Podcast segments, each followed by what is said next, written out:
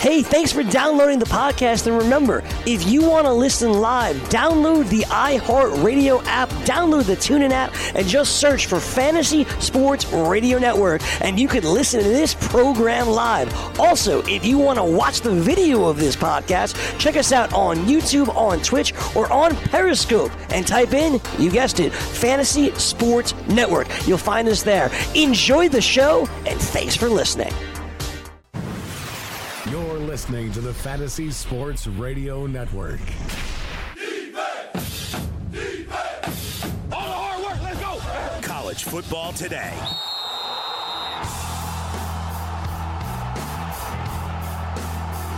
Pouring into week number four, Joe Lisi, Rich Cirminiello, and Gabe Morency talking about our best plays for the day.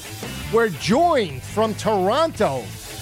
Oh, we're waiting on Big Gabe. He's supposed to be calling in in about two minutes, I believe. Okay. But uh, we're going to talk about some of the earlier plays. Somebody asked about what the best total is for the early action. It's not a lot of games. I, I like this total here, Pittsburgh, uh, North Carolina. I expect Pittsburgh to bounce back in a big way. I know they didn't cover last week. Uh, well, actually, they did. They did over Georgia Tech, yeah. Georgia Tech, excuse me. A lot of people on North Carolina here because of the Hurricane Florence and, and people backing North Carolina. I can't do it here. I think Pitt got its feet wet, you know, against Penn State. I was on that. They bounced back with a gutty win last week. I expect them to roll here. I do feel that they dominate this matchup. I could see them winning 10 to 13 points. Joe, I, I can't figure out either of these teams. I mean, I, Some of these it- teams it- are- I would. I would not bet Pitt or North Carolina for the foreseeable future. I can't figure out either of these teams. And North Carolina is still dealing with suspensions. They're getting more players back this Surratt's week. out still. Yeah, I mean, so it's still Nate Elliott. Um, I, I'd rather have Billy Elliott under center at this point. So Billy Elliott. Well, well, live from Toronto, our cohort, rocking Gabe Morency. Gabe, how are you today? Gabe, are you in a bunker somewhere in Toronto?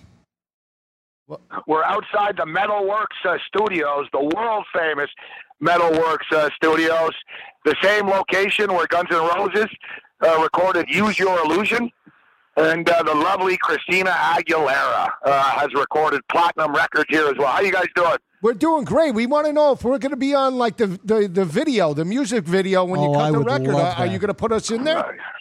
You have to be nicer to me, Joe. That's Well, it. I'm th- going to does be on that the mean- outside looking in. Then Does I'm that out. mean Cirminiello Yeah, has yeah. a shot? Uncle Does Rich, Cirminiello yeah, have a shot?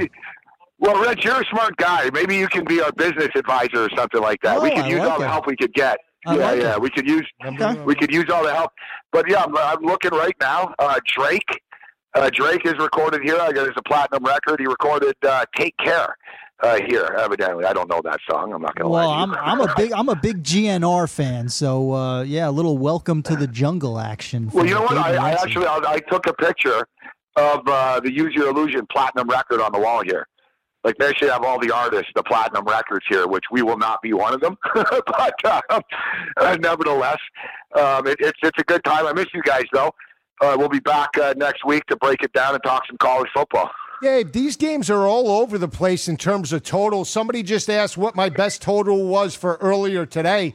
I mean, I'm on a couple of totals. I like Georgia Tech and Clemson, but nothing really jumps out at the 12 o'clock total. Do you have any picks uh, early on here? Yeah, you know what? Yeah, you know what, Joe? I'm going to come out swinging early, actually, with the totals, and I'm going to go over in this Georgia and Missouri game. I know all about Georgia's defense, and I know all about the talent that they have, but Missouri's offense is is a first class offense. Drew Lock, I think, is the you know the number one quarterback as far as the NFL is concerned, and you know top projected uh, quarterback. I think Missouri's a live dog here in this game. You know, everyone sort of we you know the the when the public all gets on something, Joe, and you know this, and you know it too, Rich. It's scary. You know, oh, Michigan's going to beat Notre Dame for sure. Remember going into that game, Shea Patterson and oh, Wimbush can't throw the football. Michigan's going to win that game for sure. Oh, look, uh, LSU are terrible. Miami are going to beat them. Um, and then we fell into that trap with that South Carolina game. You know, even Georgia, throughout this, yeah. Yeah, yeah. So uh, you know, throughout the summer, oh, that's a dangerous game, and we sort of talk ourselves into these upsets because of the narrative. Yet, Here, no one's talking themselves into this upset, and this is when these crazy things happen. You guys know, man, crazy stuff has happened up there at Mizzou on Saturday afternoons in the past. It's an early game. I think Georgia can sort of get caught here and get in a track meet. And when I you know, when I'm taking an underdog, I don't want to take an underdog that can't throw the ball from behind. You know, I need a quarterback that can play pitch and catch. And hey, I'm getting 14, 14 and a half points. If I'm down by 20 points in the fourth quarter, I got a quarterback that I know that can connect with a with, you know big strike, you know, hit Hall down the field and get me back in this game for a backdoor cover. So I'm going to take Missouri plus the points. I already put my bet in, and uh, I'm taking the over in this football game as well. Let's get right to it, Gabe. I mean, uh, let's talk best bets of the day. I'm going to call it Redemption Saturday for Gabe Morency. Uh, yeah, I'm just going to turn you loose and say, uh, who do you like today, regardless of the time of the games? It is redemption. Well, let's not forget that we were on. Uh, we did have San Diego State. You remember when people asked us what's the money line upset last week? We said San Diego State over Arizona State, so it wasn't all bad, Rich. Come on, man. Um, we, it we, was we not all uh, bad, had, but I know you well enough, my brother. You are looking for redemption. I am. I am. I'm not. I'm not going to lie. It's just been such a wild college football season uh, so far. Uh, but as we stated, all right, we're gonna we're gonna jump on this Georgia uh, Missouri game over 65. We're gonna jump on the Missouri Tigers uh, plus the 14 points. Um, I'm selective today. We're gonna scroll down here and uh, we're going to go. Uh, we're, we're, we're taking Kentucky. We're taking Kentucky in this football game. We took Kentucky against Florida. People doubted the pick. People doubt Kentucky. Stoops doing a great job here. I have a lot of respect for Mississippi State and Moorhead and the program. I got a soft spot in my heart for them. I've been there before. I have a good friend uh, that lived there. Uh, may he rest in peace. Uh, but I just think that this Kentucky team is the real deal, and getting nine and a half, ten points on their home field is just a little bit uh, too much. Uh, Alabama and Texas A&M, I'm going over uh, the number in this game. I mean, come on, man. Alabama are averaging 56 uh, points. What is it, Joe? 56.8, I believe. Yeah, some, top 56, 56.8 points per game. Unbelievable. Yeah, yeah. So you know, I'm, I'm, how can I not take a total over at 60 here? You know, guys, I'm, I'm curious of your take on this one. Talking about narratives, flat spot for LSU this week with Louisiana Tech oh, going I in agree. here. I know. Oh, I totally agree. We, you know, it, it's not one of our signature yeah. games today, but you know, I look at that LSU team. I have a ton of respect. Joe has been on LSU all season. He was right. I was wrong. I thought this team would be down, but they're not. They have the two top 10 wins, but I totally agree with you. This is a perfect spot for LSU to sort of sleepwalk through three quarters against Louisiana Tech. Let's face it, they're not blowing teams out at this point. Joe Burrow still uh, completing less than 50% of his passes, and Louisiana Tech and Skip Holtz, yeah. they know how to play well against Big Ten. I, I listen, I could see Louisiana Tech covering this you, game. You, you said the two key words. Rich said the two key words Skip for Holtz. me. Skip Holtz. I can't do it. I, I, I know they I know they struggle with Troy, Gabe, but I I can't take that game in any capacity. It wouldn't shock me if they're focused. I mean, this is a team. You said it last week too when we picked Auburn. They have a chip on their shoulder. Nobody is expect. Everybody's yep. expecting them to lose, and this is a team that's more of just a. I want to say a team mentality. There's not one elite star. They have a guy in Greedy Williams that probably be a number one draft pick, but outside of that, it's more of the team mentality, us against them, and that's why I can't go against LSU now as they navigate through SEC West play. Maybe, but at this point, as they're rolling, I can't back them. I mean, go against them, especially with Skip Holtz and La Tech. And you know what, guys? Normally, I'm not one of these guys, and I hate it when people say, "Oh, I would bet it if it was 18, but not at 17 and a half." You know, I hate when people, what? So you like to play that much that a half point throws you off of it? But I'm going to be that guy right now. And then earlier in the week, guys, we are getting 21 points. That is a key number. You know, 21 points is a key number. The three touchdowns and, and you know the extra points, etc. Down to 19 right now. Wouldn't shock me, like Joe just stated. LSU are that good. Would it surprise us if LSU won this game by 20 points? No.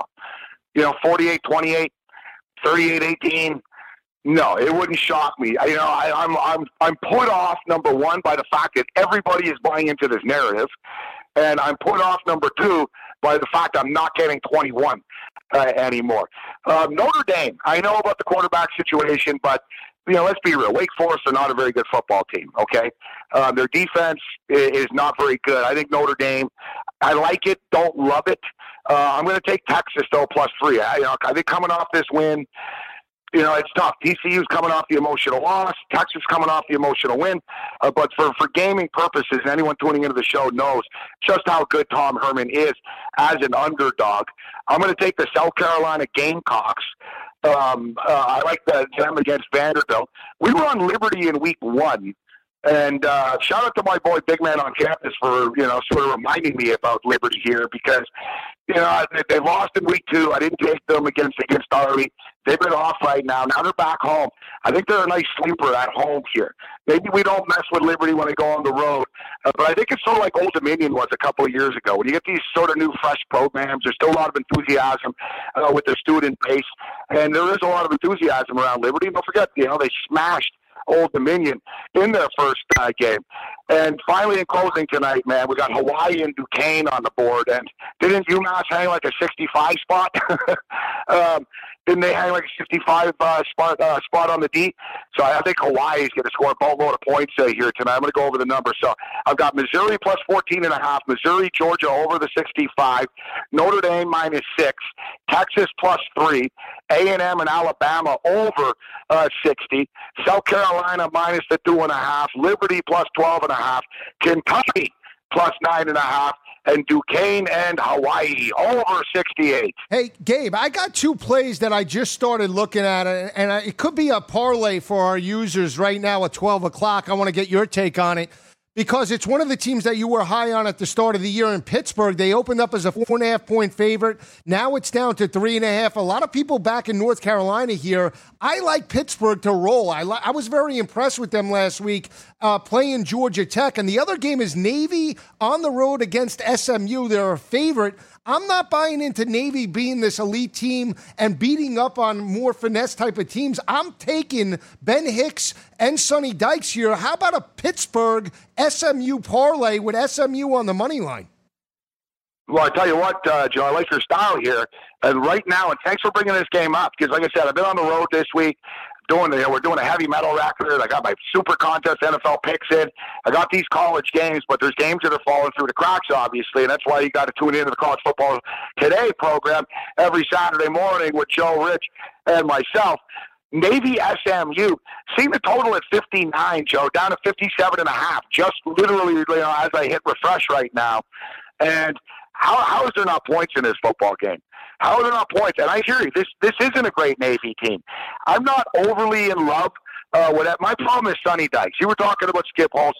Sonny Dykes is just not a guy, Joe, that I like having my money on.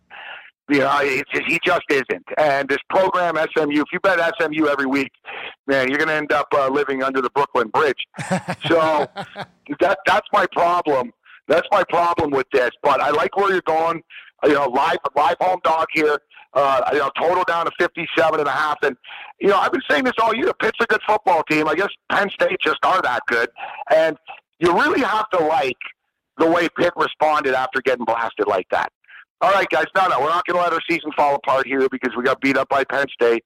They got back on track, and I like I, I like them today as well. I mean, North Carolina, you know, we know about the problems that they have you know, it's tough laying the, you know the points with Pitt here in a spot like this on the road, but Pitt's just a better football team. I think they are a good football team. It didn't make my best bet list, but I'm going to jump on. I like the Navy uh, SMU over here, guys. I'm going to jump in on that. Yeah, we've had a lot of fun in the first few weeks talking about Herm Edwards' uh, early success at ASU, big loss last week against San Diego State. Were you as surprised as I was? I obviously expected uh, Washington to be a heavy favorite, but 17 and a half points against ASU, especially considering the fact that the Sun Devils have owned the Huskies over the past dozen years. Yeah, it is. It is a lot of points, and it, it goes to show. It really highlights the the week to week status of the public and and the betting markets, because you know, really, in reality, the odds makers aren't setting these numbers because of what they think right? They'll sort have a power ranking, but they're actually setting the numbers for what they think people are going to bet and how people are going to bet these games. And another another good call, late night action here with Arizona State and uh, and Washington. It is a ton of points. I think it's too many points. It was a bad spot last week for Arizona State, that's why we're on SDSU. Um, you know, Washington just are that good, but their offense you know, their defense is great. They're going to shut uh, ASU down for the most part, but you know, you don't need to score all that much. I would I would go with the underdog uh, here. You know, it was a it was a tough spot for for Herm Edwards and his kids to be in after the great start and national attention. Now they can get back to basics. Uh, I, I would go underdog or pass here. I agree, Rich.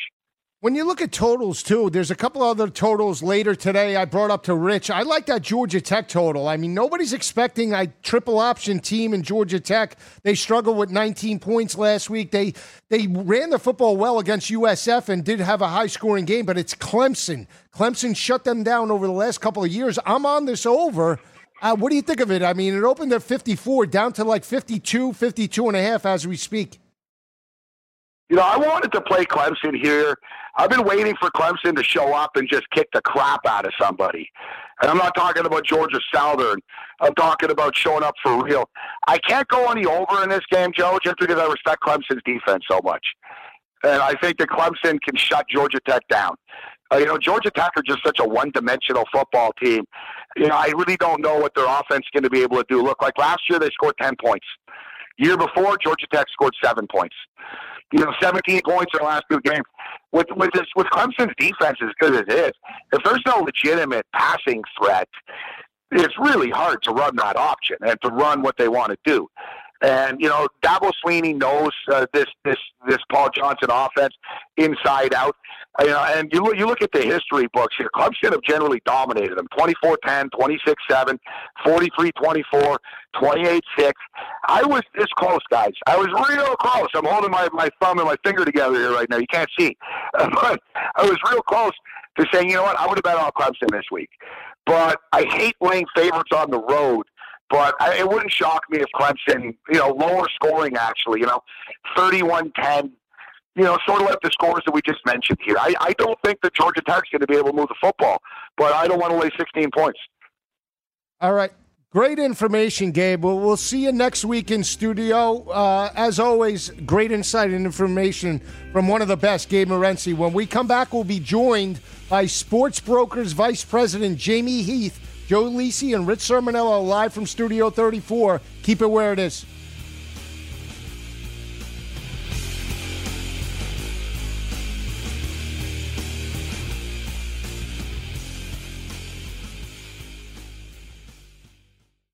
From the NFL to the NBA, DailyRoto.com is the place to win millions in daily fantasy. You can get the best DFS NFL coverage all season long for a price of $129.99 or dominate the entire daily fantasy sports realm with the Elite Package at $59.99 per month. If you use the promo code FNTSY, you get 10% off your Daily Roto package. Go to DailyRoto.com, pick your NFL or Elite Package, enter promo code FNTSY, and you'll be on your way to becoming the next Daily Roto millionaire.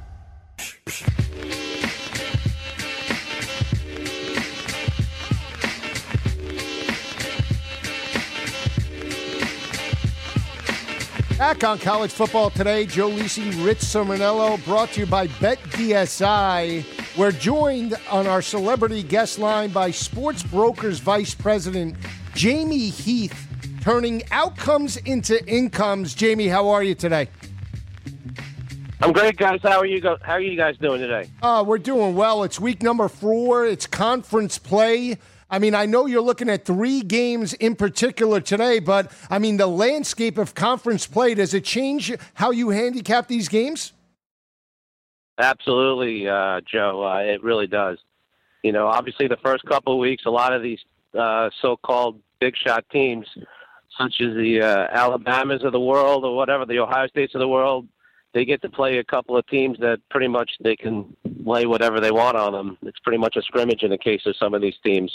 Like I was telling you last week with Miami playing a Division two school in Savannah State, they beat them seventy-seven nothing. It was pretty much a tune-up game to get into the conference schedule.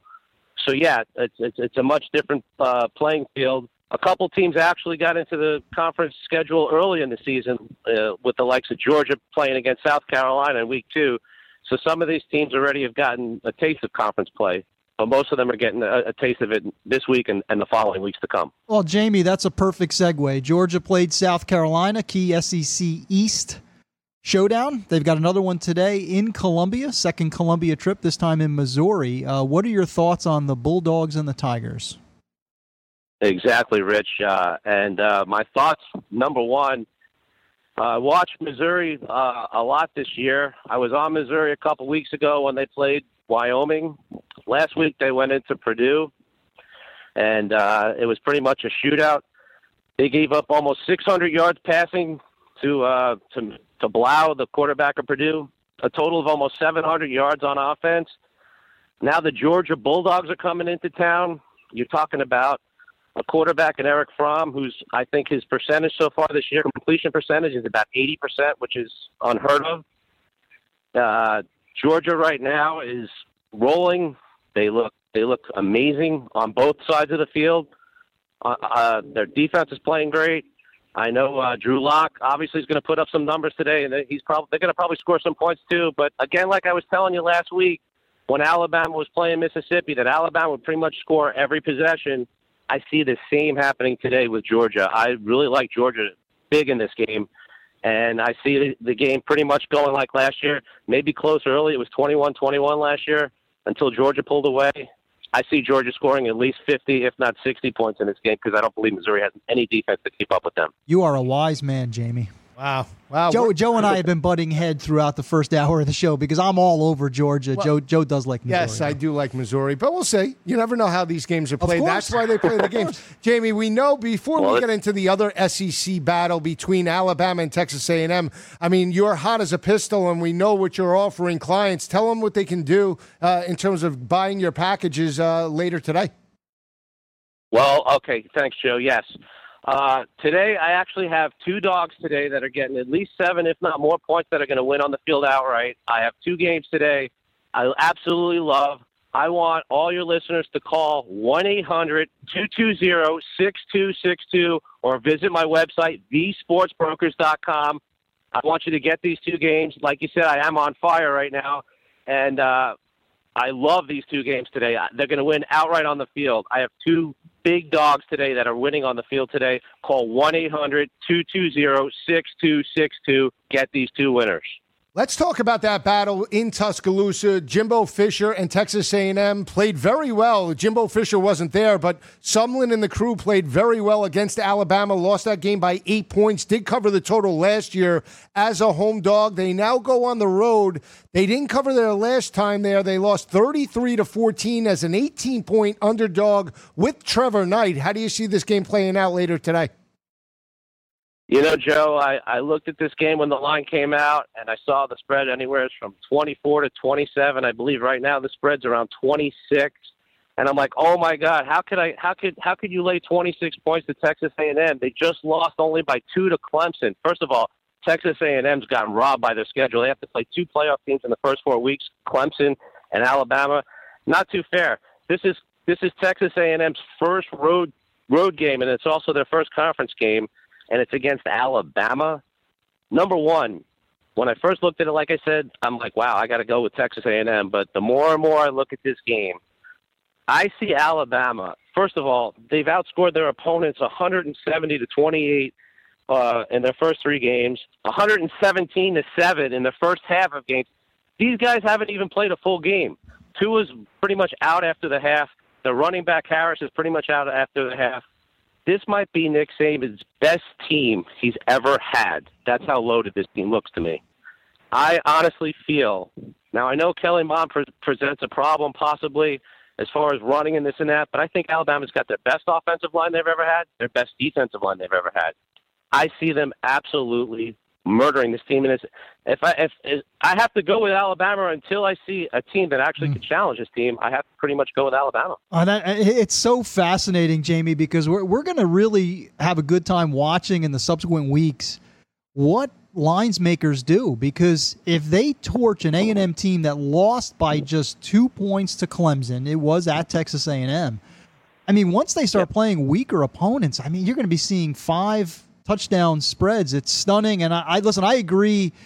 This team, because they've never had an offense like they do right now, the defense is always stout, but now you have that offensive production. They've scored at least 51 in three straight games. This is just uh, quite a machine that they have down in Tuscaloosa. Let me let me turn our attention to the everyone's saying that this quarterback might be the best uh, they've ever had in this duo. They, everyone's raving about how good he is, and we've, we haven't even really seen him play. I think the numbers will bear that out too, because if you look at the Nick Saban era, they're marginal Greg McElroy, AJ McCarron type quarterbacks. Uh, Tua is on a completely different level. I'm going to shift over to the Pac-12. Very intrigued by the Stanford Oregon game, big game in terms of the Pac 12 North. Stanford is tested. Oregon has not won a big game in a while. Does that change tonight? Uh, okay, well, yes. Uh, let's get into that game. First off, though, I do want to go back to what I was telling you guys out there.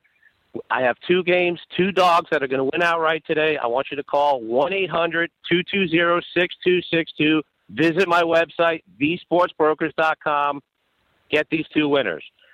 Going to this Stanford Oregon game, Rich, you called, you, you basically said it just now what I had to say to you guys out there. Stanford is a battle tested team, okay?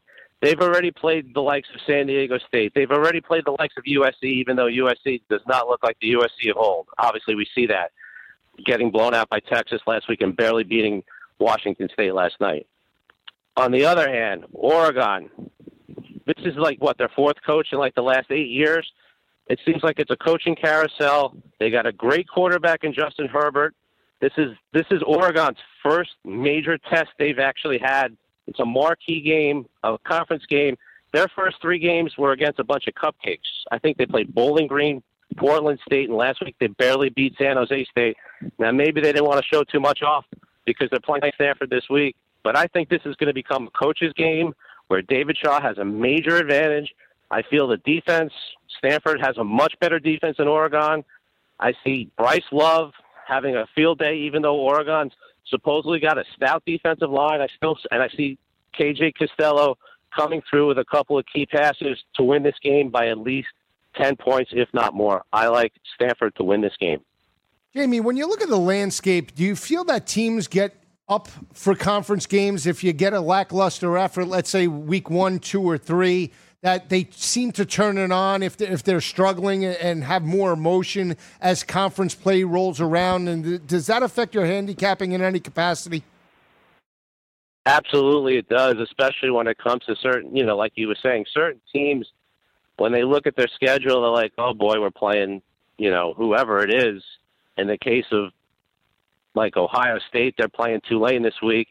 Next week, they have a huge game against Penn State. So, I don't obviously I don't see much focus when it comes to a team like that. Now, obviously, Ohio State has the athletes.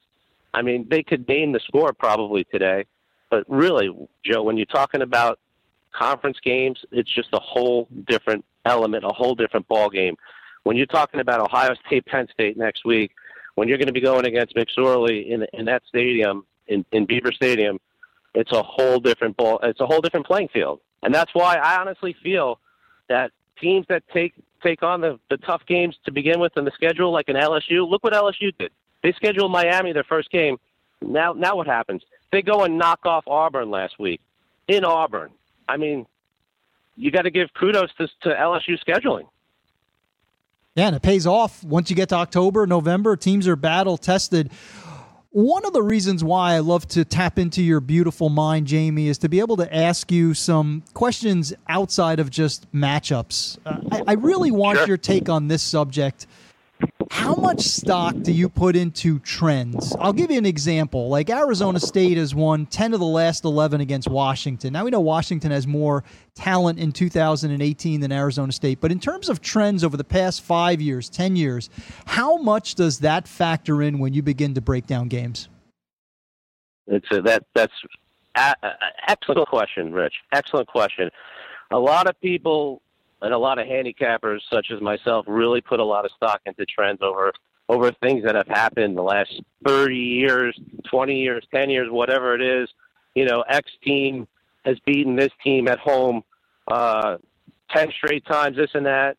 I don't put as much stock into the trends as, as, as most handicappers because, number one, a lot of the players that are playing weren't even with these teams, obviously, when all these things were happening.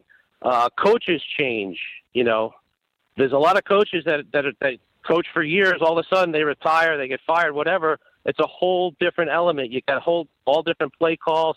You know, you can have a spread offense, then all of a sudden you could have a run and shoot, for instance. You can have a, a team that, that that you know the quarterback's behind the center, the next coach has him in shotgun. So I really, honestly, you know, because trends obviously make a big difference, and that's where a lot of the betting comes from. And you see a lot of the lines move on trends, but I think a lot of that happens to be false. Jamie, when you're looking at the actual, if you're betting a college football Saturday, I mean, it gives you many opportunities. Unlike uh, the NFL, where you only have a one o'clock start, and then obviously the four twenty-five, and then one game at eight o'clock. So you only really have three opportunities to make money. College football a little bit different. You have twelve o'clock kicks, you have one o'clock kicks, two o'clock kicks, d- depending upon time zones. Obviously, 3.30, 6 o'clock, eight o'clock, ten o'clock.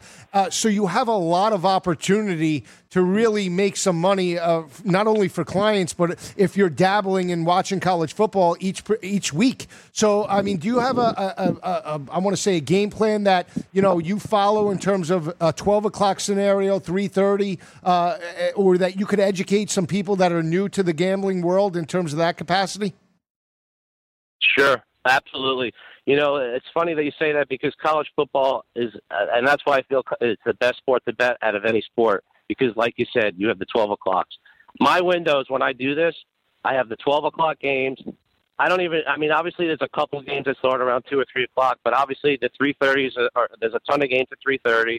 Then around seven, there's a ton of games, and then, like you said, the get out games, so to speak, the 10 o'clock West Coast games, and then even if Hawaii's playing at night, even have another get out game.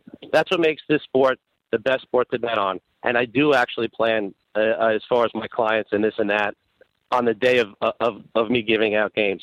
My uh, my major thing about uh, lines and stuff like that, though, I normally get out what, what I see. Like for instance, I'll give you a great example. Last night, Florida Atlantic was playing Central Florida. The total opened up at 68. Obviously, I love the over. It moved up as much as 77. It came back at 75. My clients get my personal best plays that Monday when the lines come out or Sunday night. But like what you were saying just before, as far as uh, the uh, the rotation, 12 o'clocks. Obviously, I want to focus on the 12 o'clocks.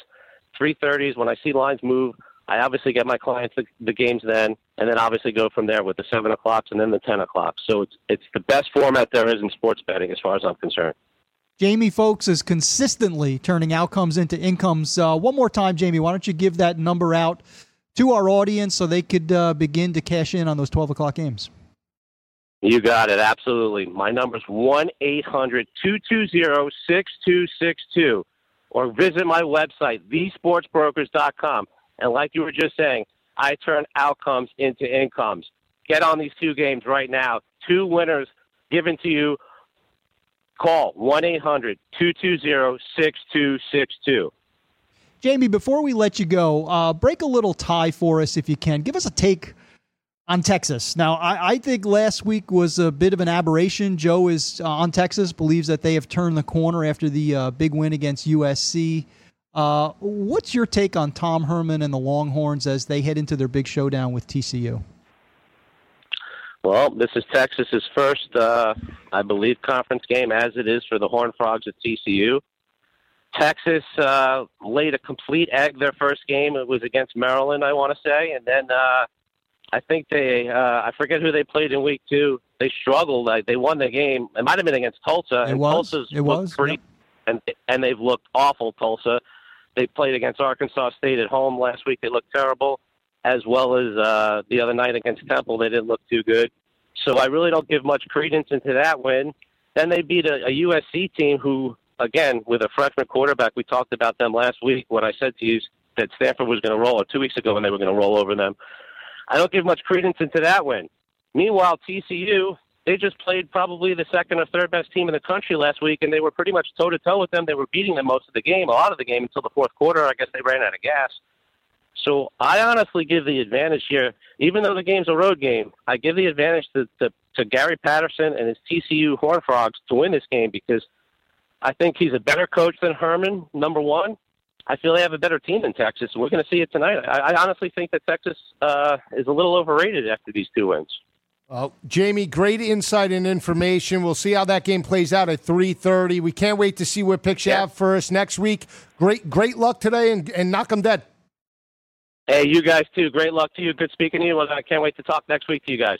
Great insight and information. Jamie's terrific. I He love is. I love those spots with Yeah, Jamie. He is. Yeah. And, he, and he's right about about if you're going to wager. Uh, I really believe uh, college football and college basketball are the two best sports. It gives you an opportunity where if you lose week, uh, the early games, you have an opportunity to at least get it back. If, if you're a good handicapper, or at least uh, have good analysis and approach in, in, in terms of that. Well, and, and what I love about gambling with college football is there's so many small teams, Yeah. small games. I, I think this is a sport where you really, if you do your homework, if you dig a little bit deeper, there are gems to be found. We've done that throughout the month of September, and uh, dare I say, we'll continue to do that throughout the winter. Oh, we're going to be bucking heads all day long today. I mean, I know. And, and just to give uh, viewers an update, that Notre Dame game is a 12 o'clock kick. I thought it was at 3.30 for some reason. It's a 12 o'clock kick, uh, so about 23 minutes before Ian Book gets to start uh, on the road in Winston-Salem. We're just getting started. We got about an hour and a half left. We'll be picking it up in Big 12 play, West Virginia, K-State.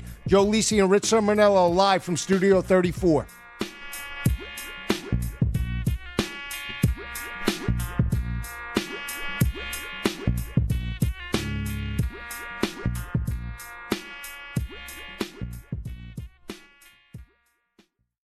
Like a great pass rusher, the Roto experts will help you sack your fantasy football competition. When you register for their exclusive Edge fantasy package, you get a cheat sheet generator plus a player database with sortable projections and rankings from the best in the business. And you can join the fantasy conversation in the 24 7 Slack chat channel. Visit rotoexperts.com to register for the exclusive Edge fantasy package and enter the promo code FNTSY and you get a 10% discount. That's the rotoexperts.com exclusive Edge fantasy football package, promo code FNTSY.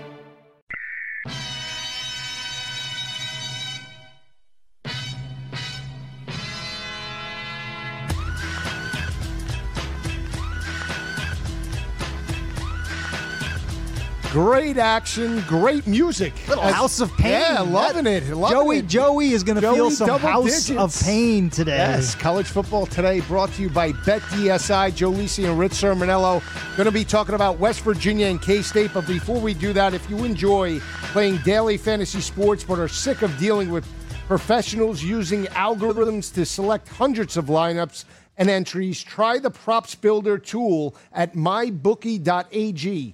Forget to, forget having to create multiple lineups. Ditch the hassle of dealing with late scratches and avoid experts winning 90% of the money.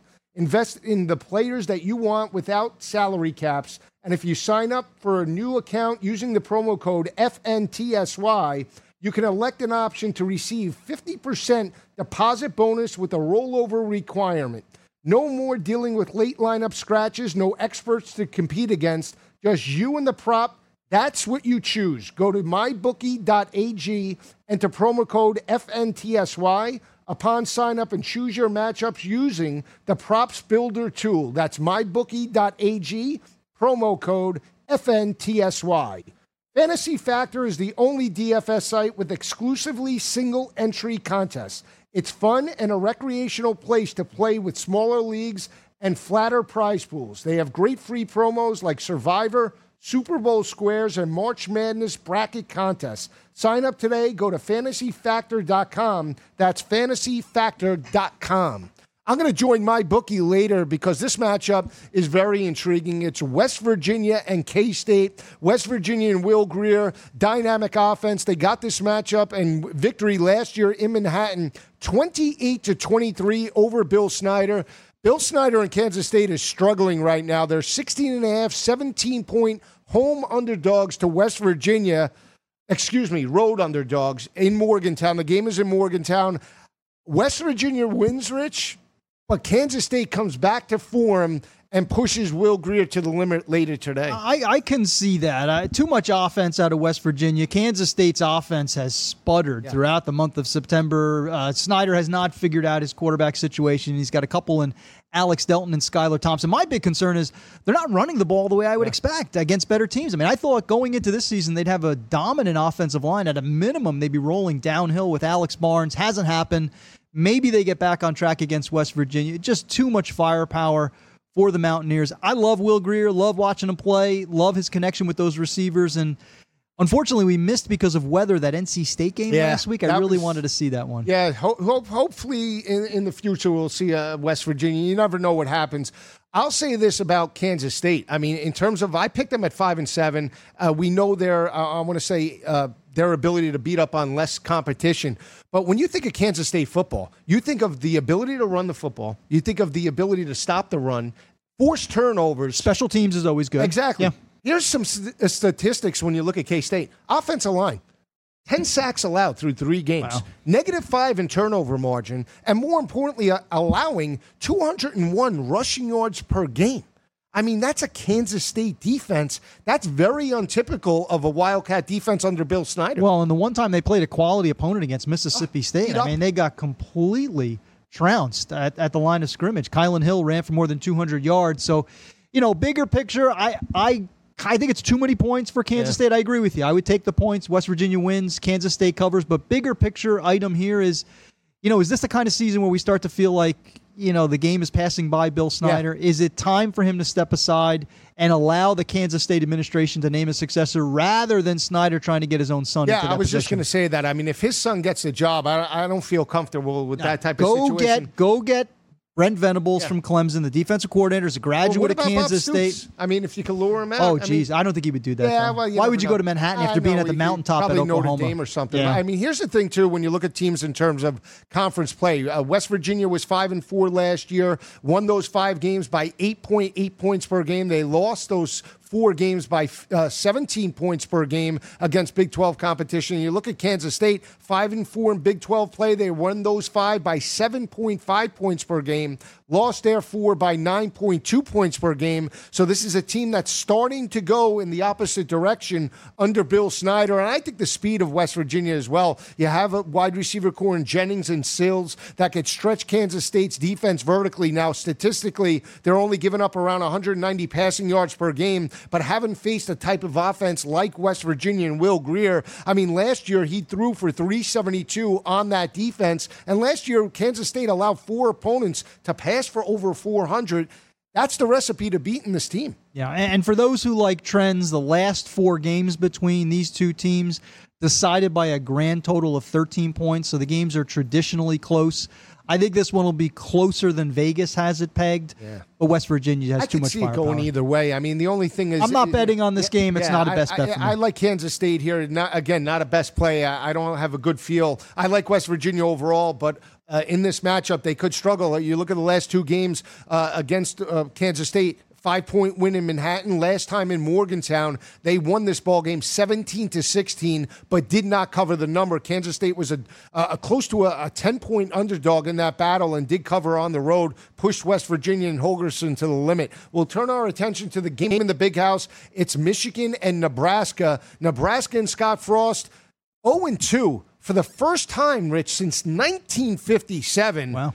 And now Adrian Martinez should get the start. They're huge underdogs here. I'm high on Michigan. Michigan wins this ball game, but I'll take the 18 and a half points with Nebraska. I don't think it'll be easy. Conference game, they bounce back emotionally, but in the end, it's that front seven led by Rashan Gary that is the difference. I agree with your assessment. As long as Martinez is healthy, that's the difference. I mean, they have a walk on backup quarterback. Nebraska's not the same when Martinez is on the bench. If you have Adrian Martinez running that offense, it's going to be tough against the Don Brown defense. But I think Nebraska covers as well. 18 and a half is too many points. I don't love this game, not one of my best bets, but I would take Nebraska as long as the true freshman is under center. My big picture on this one is is Michigan beginning to get a little bit closer to the the- to, to, to the team they that we thought they would be? They haven't Yes. played much competition, beating up on SMU last week, but this is another opportunity to bag that first Big Ten win and start to gradually become the team that could compete in the Big Ten Well, East. here's the thing as well. I mean, we spoke about Nebraska earlier in the year. Worst rushing offense and defense in 20 years in Nebraska football. I didn't think it would be a one year fix for Scott Frost. Now, entering this ball game, Nebraska's only allowing 94 rushing yards per game, but they're going to be tested up front by a physical offensive line. Higdon and Evans are going to look to run the football, and Shea Patterson's going to look to attack that Nebraska defense that's giving up well over 250 passing yards per game. Montez blew them up for 332 in week number two. So we'll see if Patterson could do that. But here's the recipe as well. You look at Michigan's defense, only giving up 121 rushing yards per game. More importantly, only 154 passing yards to opposing offenses and quarterbacks, and holding opposing quarterbacks, Rich, to 34% on third down conversions with a young quarterback, Don Brown going to look to mix it up in terms of blitz packages, and that's what I look for. I, I could see this game going either way. Nebraska's going to need to run the football though, but in the end, Michigan does get the W and goes to three and one. Yeah, and nobody should be panicking about Scott Frost. This was a No, no, no, perfect no. hire. I, I I think there are a lot of first year coaches, Joe, across the country where people are you know, jumping ship after two or three games. Chip Kelly, tough start. Willie Taggart, brutal start at Florida State. But everybody needs to settle down. I mean, you've got new players. It's year one. Don't push the panic button. Scott Frost will be fine long term, especially with this quarterback. I think Martinez is going to be fantastic. We saw glimpses of it in the opener against Colorado. But remember, those are two close losses against Colorado and Troy. And you know, Martinez didn't finish the first game, so maybe it would have been a different outcome.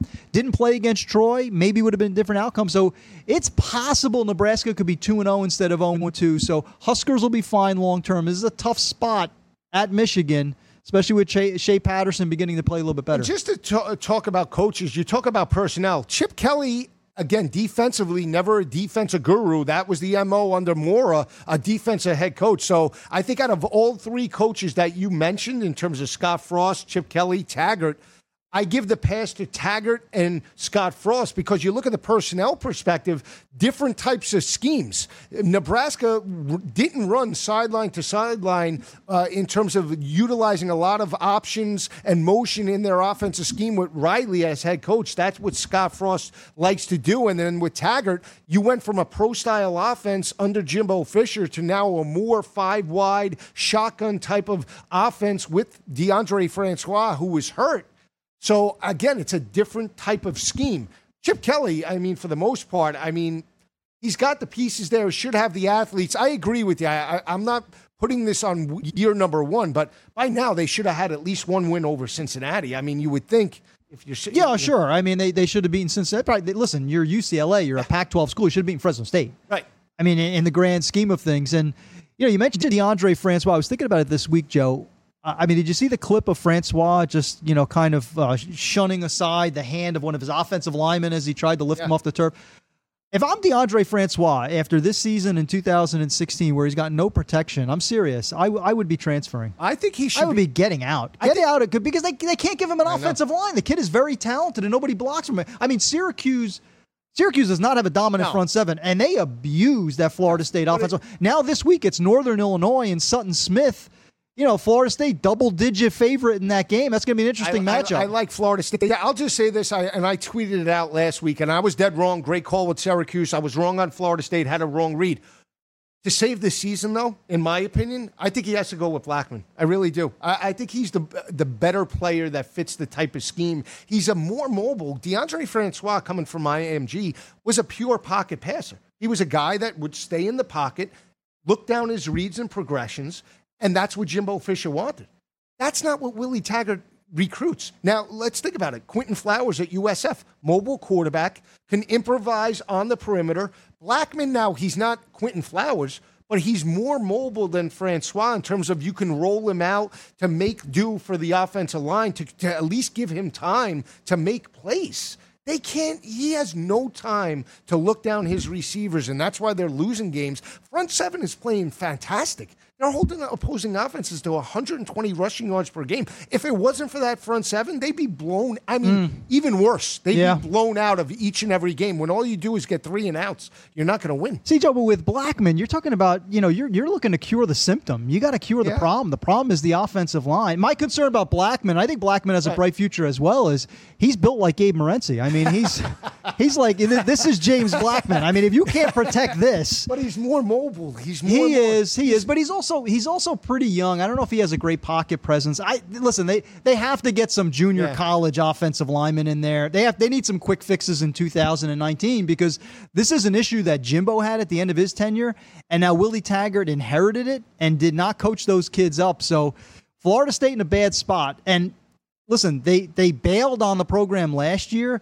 I think if they struggle against Northern Illinois today, if they lose that game today, I think you could see them bailing the rest of the way this year. We too. have about five minutes. I want to go through some best bets in case people didn't pick up on it for 12 o'clock. Yours is Georgia. I, I'm against you with Missouri. I like Notre Dame. I like Purdue, and I like Louisville. I like all three of those Yeah. dogs, but I, I like Louisville and Purdue on the money the line be- as well. The best was Louisville your best of that four? You think? Louisville and Missouri out of the underdogs. I like I like Louisville to, to win the game. I took them plus one seventy on the money line.